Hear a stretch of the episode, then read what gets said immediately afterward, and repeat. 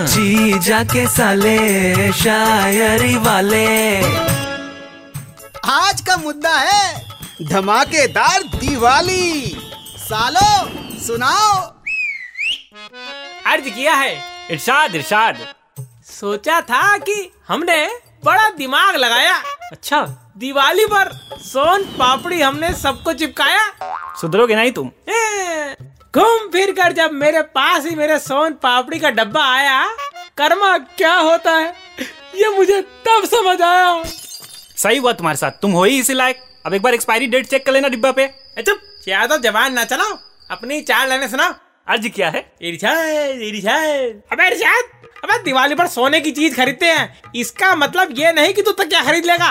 अरे उससे छोड़े देर ध्यान दो। हाँ सुना सुना। अर्ज़ क्या है। ऑफ़िस वालों को लगा उन्होंने बड़ा इम्प्रेशन जमा दिया। क्या बात करते हो? जब दिवाली बोनस के नाम पर 500 का नोट थमा दिया। अरे! और एचआर बोली इसे डिस्क्लोज ना करना ये बात दूसरे लोगों को सताएगी। अच्छा। हमने कहा टेंशन ना लो ये बताने में हमें खुद शर्म आएगी। अरे गुरु हमको भी सेम नोट मिला है। और इस बार गांधी की जगह शक्ति कपूर है। आप बाकियों से पूछते हैं उन्हें कौन सा मिला? अरे अरे नहीं यार अरे अरे सुतली बम रहा है यार ये। अरे चरखी की तरह मार रहा अरे जीजा जी बचाओ कहाँ भाग गए? अरे जीजा जी नहीं आएँगे यार। जीजा जी दीदी को कंधों पे बिठा के लोगों के घर के जाले साफ़ करवा रहे हैं। हैप्पी दिवाली।